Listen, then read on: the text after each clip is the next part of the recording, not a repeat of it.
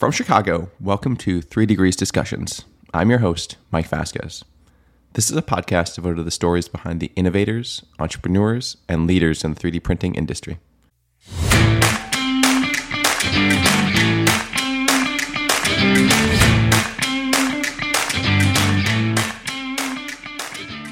There are companies in the world that build electrochemical machining machines, Mhm. equipment.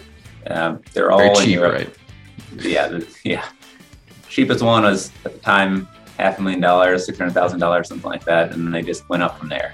And so, I really just because I didn't have the money, built our own machine from scratch. That was Daniel Harrington. Daniel is the founder and CEO of Voxel Innovations, a manufacturing company based out of Raleigh, North Carolina. Voxel is a pioneer in pulsed electrochemical machining, an efficient, accurate, and specialized approach to machining high quality metal components for medical, aerospace, energy, and other industries. Before starting his own company, Daniel worked as a professional race car driver in both the Indy Pro and Grand Am series. He spent several years with the Advanced Research Project Agency for Energy, ARPA, in Washington, D.C., and worked as an independent advanced manufacturing consultant. Before we get started, head over to www.3degreescompany.com and subscribe to the podcast. Remember, you can listen to the show anywhere you download your podcast, including Spotify, Apple, Amazon, or Stitcher. Daniel, welcome to the show today. Um, excited for the conversation. We're going to be talking in gory detail about post processing for for 3D printing. So, um, why don't we get started? Why don't you kind of share a little bit about, about your beginnings? Where are you from? Kind of where? What's kind of the the origin story for kind of where you ended up today? Sure. Yeah. So I um, I went to NC State for undergrad in mechanical engineering. And actually, at the time, I was uh, racing cars full time. Uh, so while I was in school, and so I sort of had this uh, early career of, a- as a race car driver. That, How'd you get uh, into that?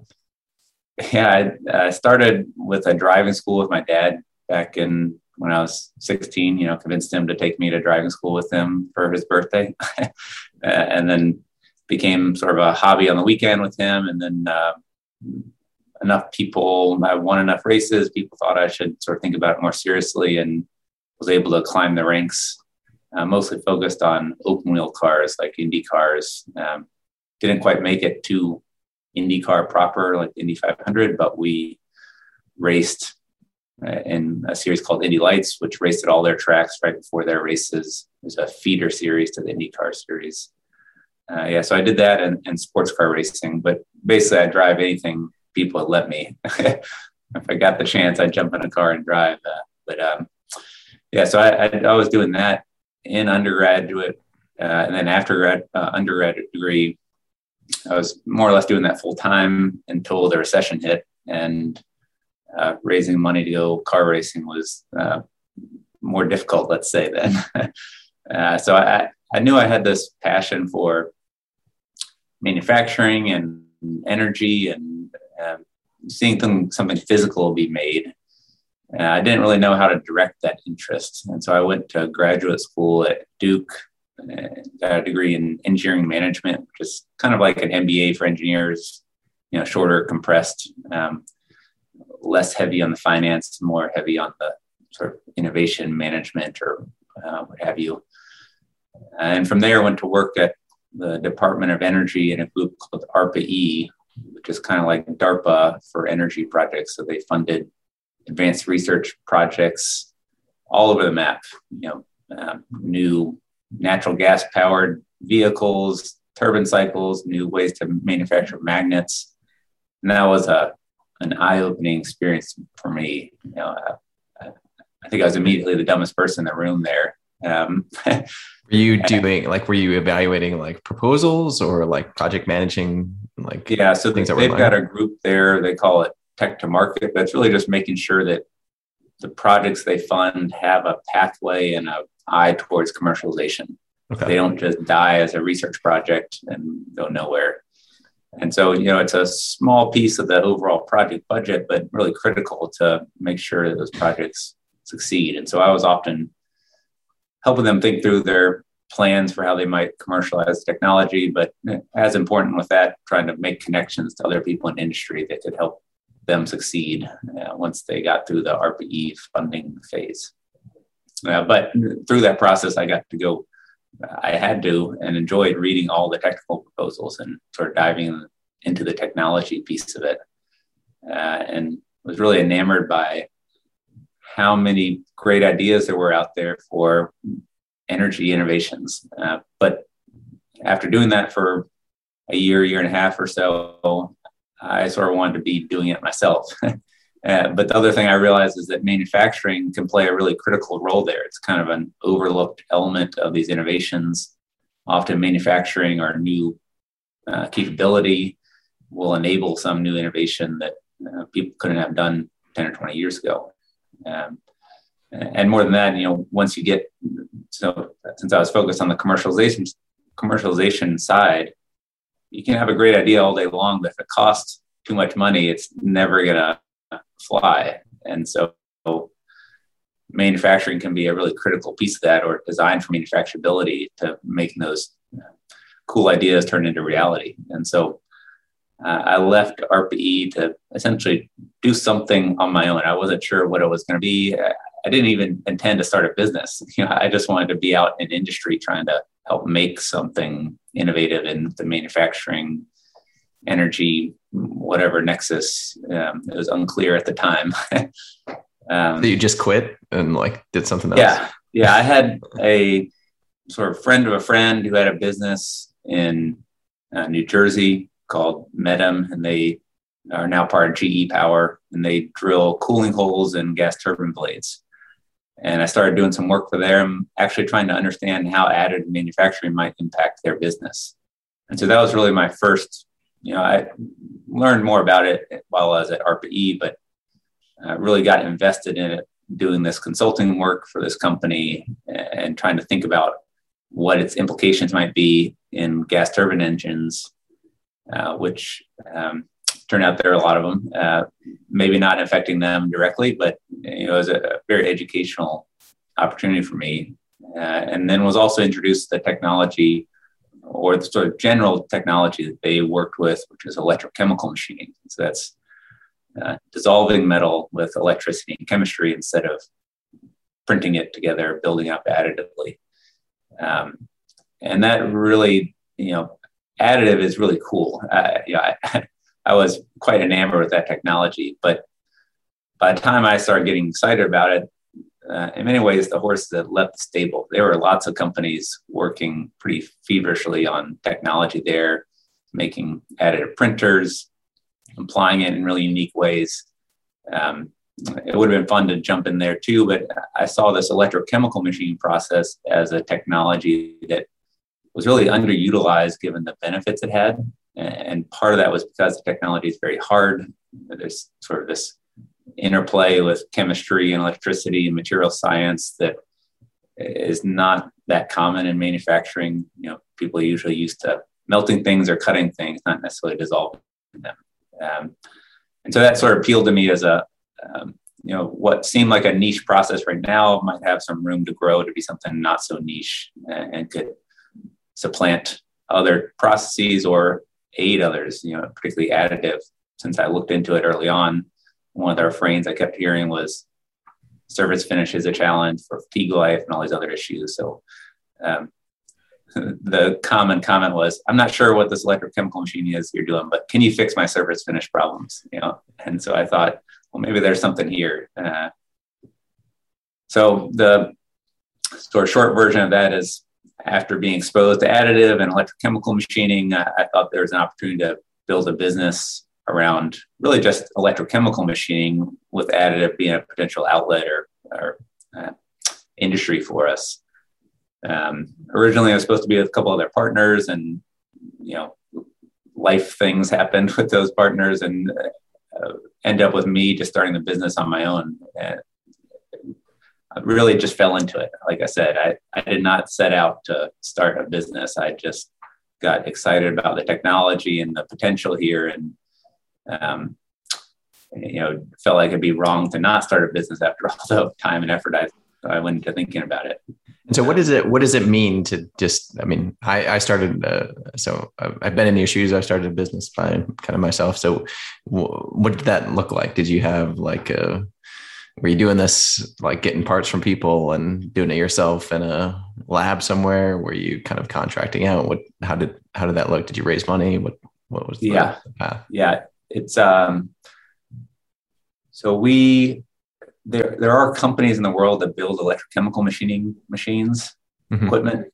Um, they're all Very cheap, right? Yeah, yeah.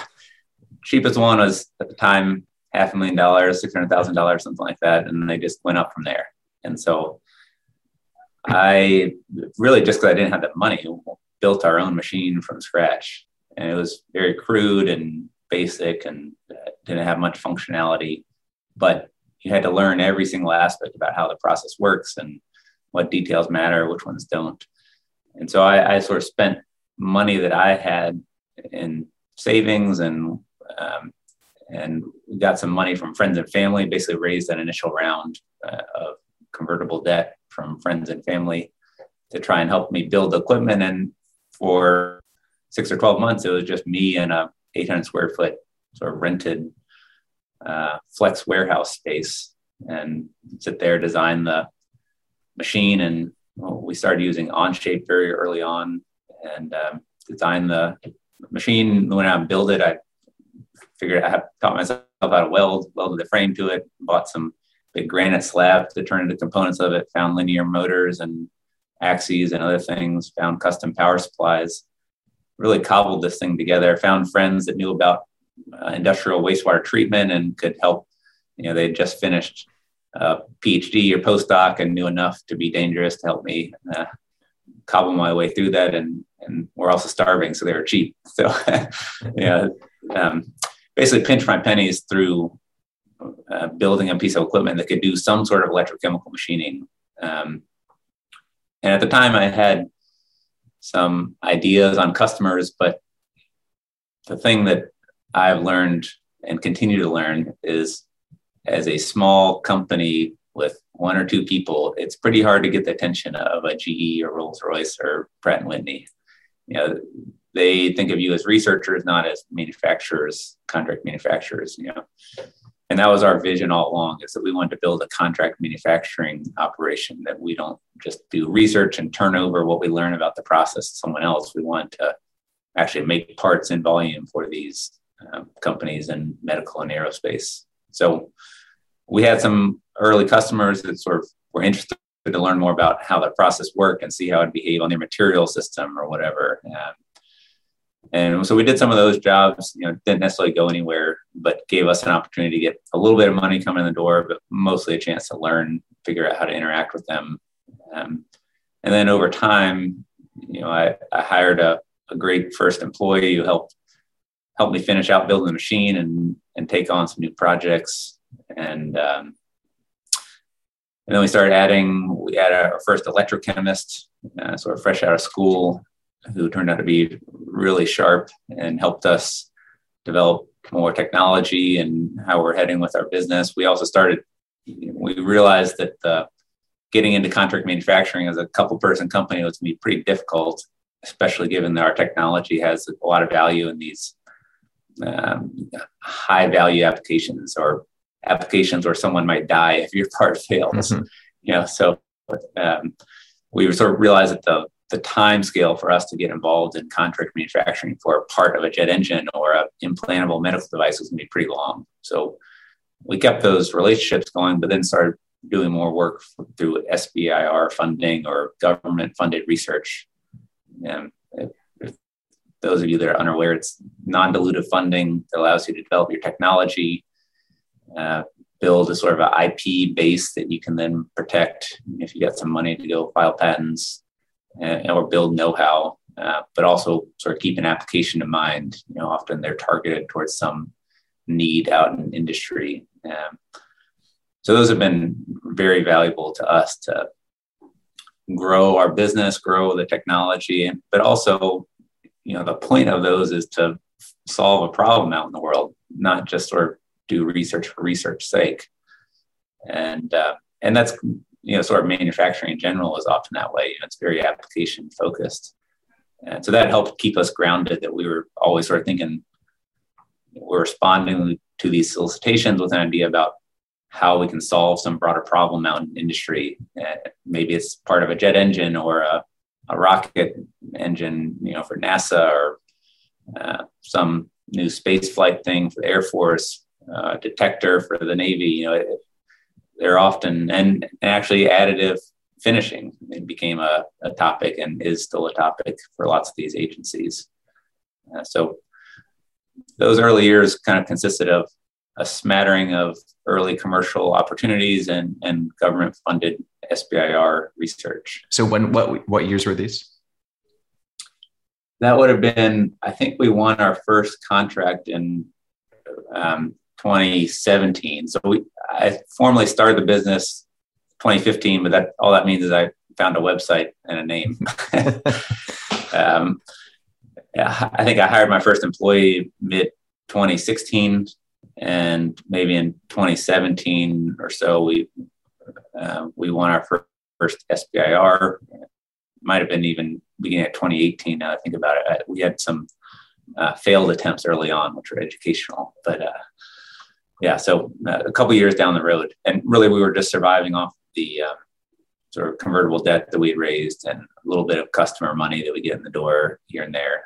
Um, For those who don't haven't gotten down the startup path, so what's what's convertible debt? What does that what does that mean? Yeah, so convertible debt is basically it, it's it is debt. It's a form of debt. So in theory, you could repay the debt to the lender uh, before the end of the term, but more commonly, there it's used as just a um, intermediary step between no money in the door to raising some sort of round through a formal uh, series of investors or venture capital or whatever it is. And the basic idea is that these people are um, giving you money, uh, but when you go and raise a round, that money they've given you as debt will get converted into equity at a preferred rate. So it, it helps offset the risk that they put in their money at a very early stage to you. Sure. Awesome. And so kind of what does the machine look like? What did what what did the like first iteration or even today is like for um, I'm guessing most people who listen to, to this show might be their first time hearing about this process. So can you kind of paint a, a visual picture of, of what this looks like? Sure. So there are three major components the machine uh, the one that'll be easiest to relate to is the machining cell, the envelope. And that kind of looks like a Sinker EDM machine or a CNC machine or even a 3D printer for that matter. It's just an area with a bed and some axis above it or next to it. And all it's doing is moving your electrode close to your workpiece. So you load a part in, load a tool in, and move it towards each other while you're spraying, spraying electrolyte in between the two. Uh, so that's sort of the simplest thing to envision, and it can take lots of different forms. Um, some of these are designed to make really big parts, some are making really small parts. The other two pieces of major equipment for this is a is a big power supply. So our process is a low voltage, high amperage application, and so we are often running five to fifty volts of potential, but thousands of amps of current. And uh, so these are are not common power supplies. And we're also, in our case, we're using pulsed uh, power. So we, we might run square wave uh, voltage pulses that could be milliseconds to microseconds in width. And so these power supplies are pretty specialized. There really aren't that many people in the world that make them. Uh, and then there's a wastewater treatment system effectively. So our process uses a saltwater solution as its working fluid uh, so EDM uses dielectric. You can use water or kerosene. Uh, I should say EDM is electrical discharge machining for those of you that don't know. And we do electrochemical machining, ECM. Often confused, but they are different. Uh, and so in, in our process, our working fluid is usually a saltwater solution. And it can literally be water and table salt, sodium chloride, or sodium nitrate, or something else. And so that is is kind of just like a small municipal industrial wastewater treatment system where we uh, supply clean electrolyte to our cell and pull away dirty electrolyte that has dissolved metal, dissolved iron oxides or nickel oxides and hydroxides, whatever the metal is we're cutting. And then we filter the waste out, do some chemical balancing, chemical additions, uh, change pH and conductivity and some of those variables. And, and it's a closed loop system. Uh, and that there is a um, an outlet where we can pull off the concentrated metal sludge that comes off the machine. So basically the waste. So instead of chips that might come off a CNC machine, we create a, a brown goo that we get to pull away and, and send off to get uh, recycled. So those are the three main components of the system. And so, what materials can this work on? I mean, you've mentioned metals and, and some of the oxides yeah. that come off, but like, what uh, kind of what's uh, go through the process of like what would be a good candidate part or material, or what it would the process do? Sure. So, from a material standpoint, it has to be conductive. Basically, that means a metal. Uh, if it is metal and it's conductive, we've got a good shot at it. Things that become borderline or something like a semiconductor, which is conductive, but uh, either is very uh, not very conductive. So you might need a ton of voltage to pass current through that. Um, uh, yeah, so and that's the most common ca- cases in the semiconductors that we need really highly doped semiconductors, and we can machine those, but it's it's kind of rare. So mostly metals is what we deal with, and within metals, generally ECM can machine lots of materials. The ones that have historically been more challenging are refractory metals or valve metals. So think of titanium, tungsten, niobium, um, molybdenum, rhenium, those sorts of things. Uh, we actually are doing some more research now on machining those materials with a different sort of set of parameters we use in our process, and that's proving to be successful. And so, really it's a combination of the material and the electrolyte and the type of power you're applying that determine success in a material system. Uh, there are obviously some more complex materials too that are sort of interesting for us. So things like metal matrix composites or something that's non homogeneous. Um, a good example of that that's been around for a long time is aluminum silicon carbide mixtures, Al-SiC. They use them in heat exchange, heat sinks, and other things. Um, those have can have large silicon carbide particles in the matrix, and that silicon carbide is inert to our process, so we don't dissolve it. But we will dissolve happily dissolve the aluminum that's around it, and so we can sort of free the silicon carbide particles. Um, if those particles are really big, it could be problematic for us. If they're small, it kind of doesn't matter; it doesn't affect us. We actually machine faster because now we're not uh, having to dissolve the silicon carbide. It's just being um, liberated.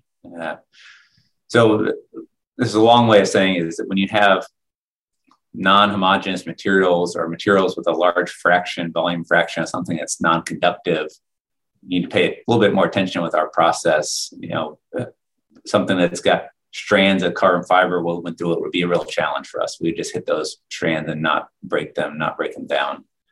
Uh, so homogeneous metals, the great best thing for us. And when they do have other elements in them, if they're small, sort of micrometer scale or less, that's best.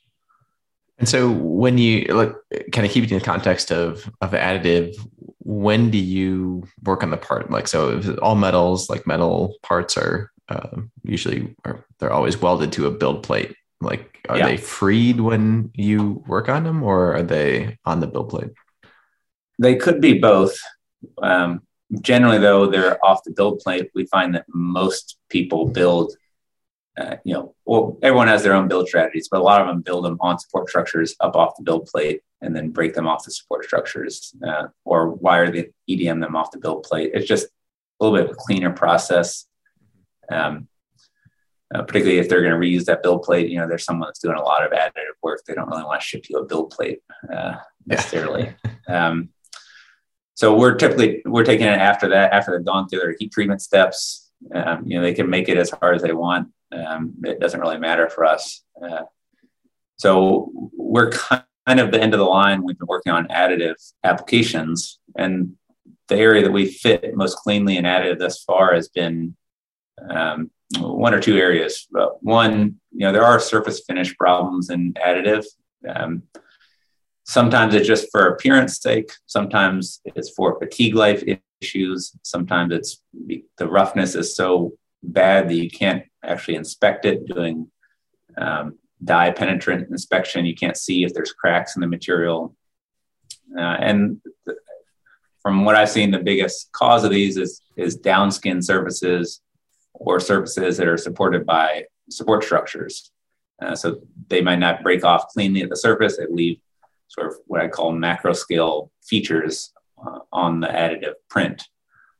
And that's where our process is the most effective is taking those sort of extra rough features and machining them down uh, pretty aggressively, uh, but without having to apply force to the process. So this electrochemical machine process is completely non-contact and non-thermal. So we don't have to touch the surface with the cutting tool. That means if you've got a delicate 3D print with a bunch of thin-walled features, we can clean up those surfaces without distorting that geometry. Um, and there are other some printing processes, uh, whether it's electron beam melting or maybe some of the freeform powder deposition processes that print with thicker layer lines with more rougher surfaces uh, and, and those really they just need uh, post processing just to for them to be functional in many cases. Um, and so we find value in, in, working on those applications where they've got really bad support structure remnants, really bad surface roughness. If you're just going to sort of make the surface glossier for appearance sake, there are lots of vibratory finishing, electropolishing methods that are, are cheaper than our process would be. But if you really care about the precision geometry or sort of maybe targeting a particular surface, that's where our process could be valuable. You know, it's got plenty of limitations, but it, when you think about this in the context of volume production, where you're not just making one or five printed parts, but you're making a thousand of them or 10,000 of them a year, you know, like people are doing in aviation or medical, you know, our process starts to make more sense because you can think about designing tooling for it and, and really getting through these parts much more quickly with our process. And it has the business still kind of remained the same idea where you want to be kind of that contract manufacturer to do this, or do you want to make machines as well? um, we would like to make have more of a focus beyond contract manufacturing, but we do have more and more people asking us about building machines, mm-hmm. um, and that's um, interesting in many cases and could be a good way to grow the business, but it also presents some challenges. Namely, when you develop a process that's complicated like ours, there's a lot of know how that you can't or don't want to write down, I should say. Um, and if you sell a machine to someone that's going to do anything other than push a button and make a part, you would end up selling some of your IP and know how to them and, and essentially making a competitor at the same time. And so we are happy to and have been talking with a number of people about building sort of turnkey systems for them. But that's really they they see our process as a way to make a part that's better, faster, cheaper. They don't really care how it's made, or uh, they just want it sort of in their supply chain or on their production floor. So they really just need a way to push a button, um, and, and they could sort of care less about how it works as long as it does work. So those applications are more interesting to us in terms of the machine sales. But you know, uh, I think the contract manufacturing piece still makes a lot of sense because we're continuing to develop new innovations with technology. And if we can be still be in that loop of uh, making parts for those customers, that allows us to apply new innovations and efficiencies and improvements to make their part better, cheaper, faster over time, rather than sort of uh, turning that entirely over to them. Um, so, you know, it's kind of like additive machines. Many people are leasing these now, or they you can lease equipment for some amount of time, or they've got routine software updates or some sort of recurring plan along those lines. You know, when the technology is changing rapidly, you don't necessarily want to be stuck with the same piece of equipment and same limited processes. You know, I, I, don't know that our process is changing quite as fast as additive, but we personally, at, you know, here at Voxel are making a number of strides, and it'd sort of be a shame for a customer to lose out on that efficiency that we've uh, figured out here. Um, and plus, many customers don't actually want to deal with the waste treatment side of things. right? So we take care of all that stuff. We get rid of the waste for them, manage all the regular regulatory pieces around that. Um, and so it can be just an easier solution to send it to us. So how do customers find you? Like, can you just tell kind of like what's a typical customer story, or I mean, go into any detail that you can that's not IP sensitive? Yeah, I mean, just maybe generically. I, I think our first customer took me two years to get to the right person to sign a agree to a quote. You know, um, it hasn't gotten. It's not that bad anymore. But when you deal with big companies, and often our process, like I said, we focus on what you call um, parts with high engineering content, or they've got a, a trade off between performance and cost. So I like to think of these parts as if you could make it more efficient or better, they'd pay you more for that. You know, that's not the case necessarily for a um, you know a cell phone case. You know, if you can, they, they mostly just care about making it cheaper. And we do have some customers like that, but largely in many cases they want to make a, this part better in some way, and that's kind of how we enter the conversation. Um, so those often are, in, are larger businesses too. Uh, you know, they're in aviation or medical or some energy application.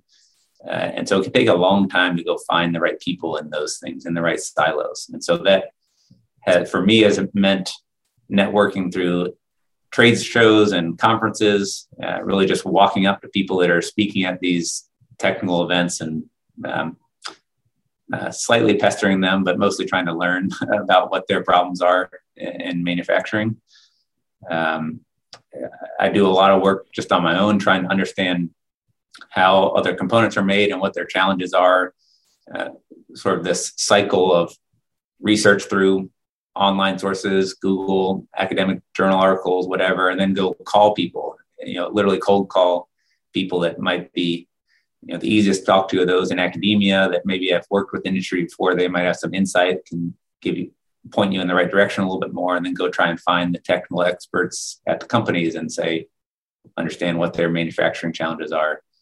Um, so those have been for the first four years or three years. That's the only way I met any customers. It's just it just took lots of effort. You know, cold emails, cold phone calls, lots of no's, lots of non-responses. Um, in the last two years or so, we've tried to do a much better job of getting our website up to speed. So we put more educational content on there. We've done a better job marketing what we do and trying to put articles out in industry magazines or um, do podcasts like this, honestly, you know, help people understand what it is that the process even exists and also how it works and how it could be used for them. So I am constantly amazed that people that come to us that have a part and an industry that I've never heard of.